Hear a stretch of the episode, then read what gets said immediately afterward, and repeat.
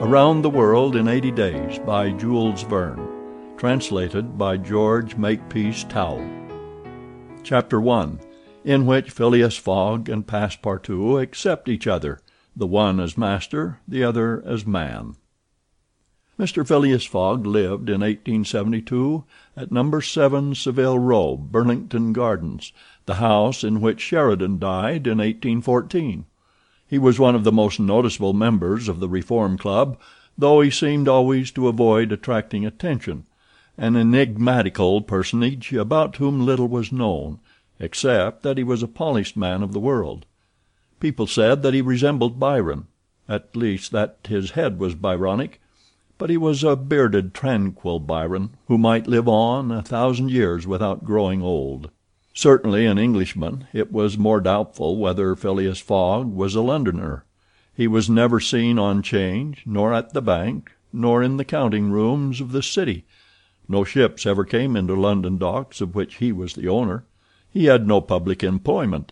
He had never been entered at any of the Inns of Court, either at Temple or Lincoln's Inn or Gray's Inn; nor had his voice ever resounded in the Court of Chancery or in the Exchequer, or on the Queen's Bench, or the Ecclesiastical Courts.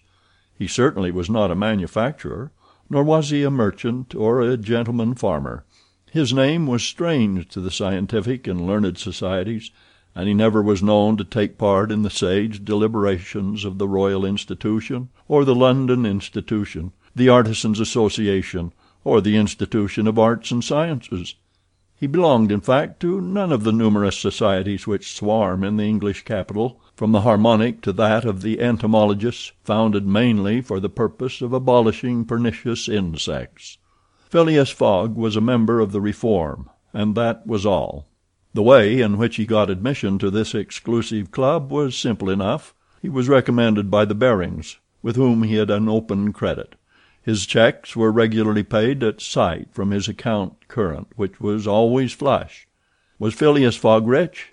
Undoubtedly; but those who knew him best could not imagine how he had made his fortune, and Mr. Fogg was the last person to whom to apply for the information. He was not lavish, nor, on the contrary, avaricious; for whenever he knew that money was needed for a noble, useful, or benevolent purpose, he supplied it quietly and sometimes anonymously. He was, in short, the least communicative of men. He talked very little, and seemed all the more mysterious for his taciturn manner. His daily habits were quite open to observation, but whatever he did was so exactly the same thing that he had always done before that the wits of the curious were fairly puzzled. Had he traveled? It was likely, for no one seemed to know the world more familiarly. There was no spot so secluded that he did not appear to have an intimate acquaintance with it. He often corrected, with a few clear words, the thousand conjectures advanced by members of the club as to lost and unheard of travelers, pointing out the true probabilities, and seeming as if gifted with a sort of second sight, so often did events justify his predictions. He must have traveled everywhere—at least in the spirit. It was at least certain that Phileas Fogg had not absented himself from London for many years. Those who were honored by a better acquaintance with him than the rest declared that nobody could pretend to have ever seen him anywhere else. His sole pastimes were reading the papers and playing whist. He often won at this game, which, as a silent one, harmonized with his nature; but his winnings never went into his purse, being reserved as a fund for his charities. Mr. Fogg played, not to win, but for the sake of playing. The game was, in his eyes, a contest—a struggle with a difficulty, yet a motionless, unwearying struggle, congenial to his tastes. Phileas Fogg was not known to have either wife or children, which may happen to the most honest people, either relatives or near friends, which is certainly more unusual. He lived alone in his house in Savile Row whither none penetrated. A single domestic sufficed to serve him.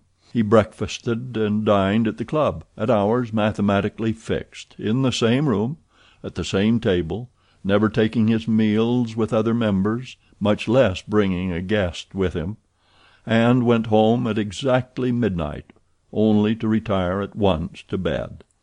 He never used the cosy chambers which the reform provides for its favored members.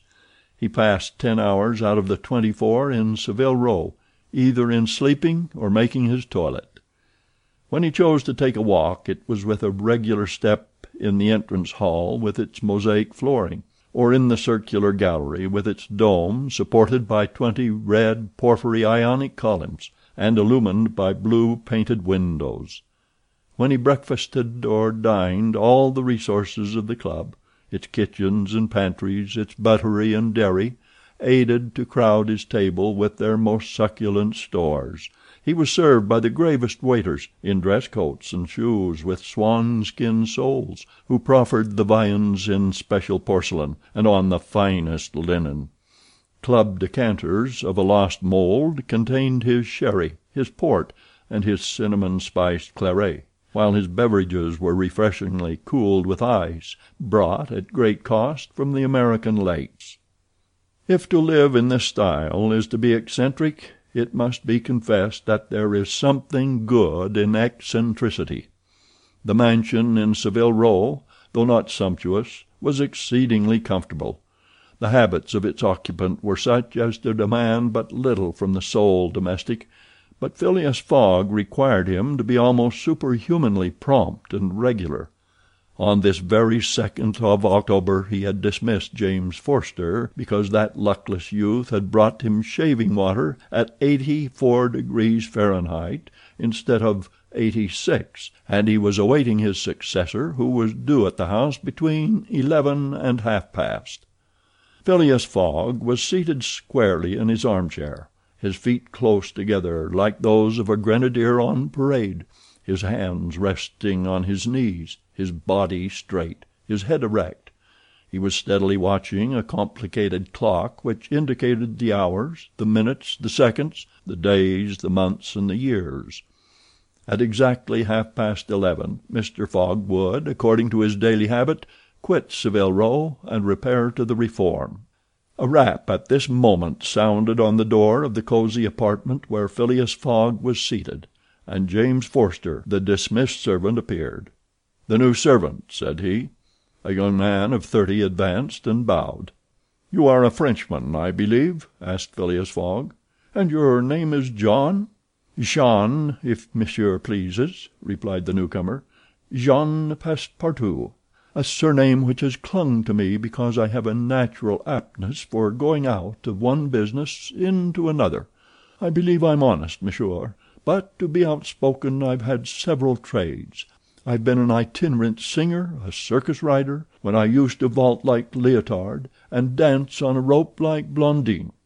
Then I got to be a professor of gymnastics so as to make better use of my talents, and then I was a sergeant fireman at Paris, and assisted at many a big fire. But I quitted France five years ago, and wishing to taste the sweets of domestic life took service as a valet here in England.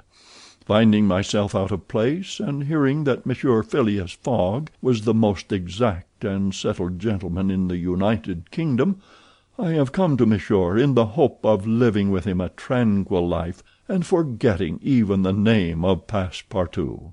"Passepartout suits me," responded Mr. Fogg. "You are well recommended to me. I hear a good report of you. You know my conditions?" "Yes, monsieur." "Good. What time is it?" "Twenty two minutes after eleven," returned Passepartout, drawing an enormous silver watch from the depths of his pocket. "You are too slow," said Mr. Fogg. "Pardon me, monsieur, it is impossible—" "You are four minutes too slow. No matter, it's enough to mention the error. Now, from this moment Twenty nine minutes after 11 A.M. this Wednesday, 2nd October, you are in my service." Phileas Fogg got up, took his hat in his left hand, put it on his head with an automatic motion, and went off without a word. Passepartout heard the street door shut once. It was his new master going out. He heard it shut again. It was his predecessor, James Forster, departing in his turn. Passepartout remained alone in the house in Saville Row. End of Chapter 1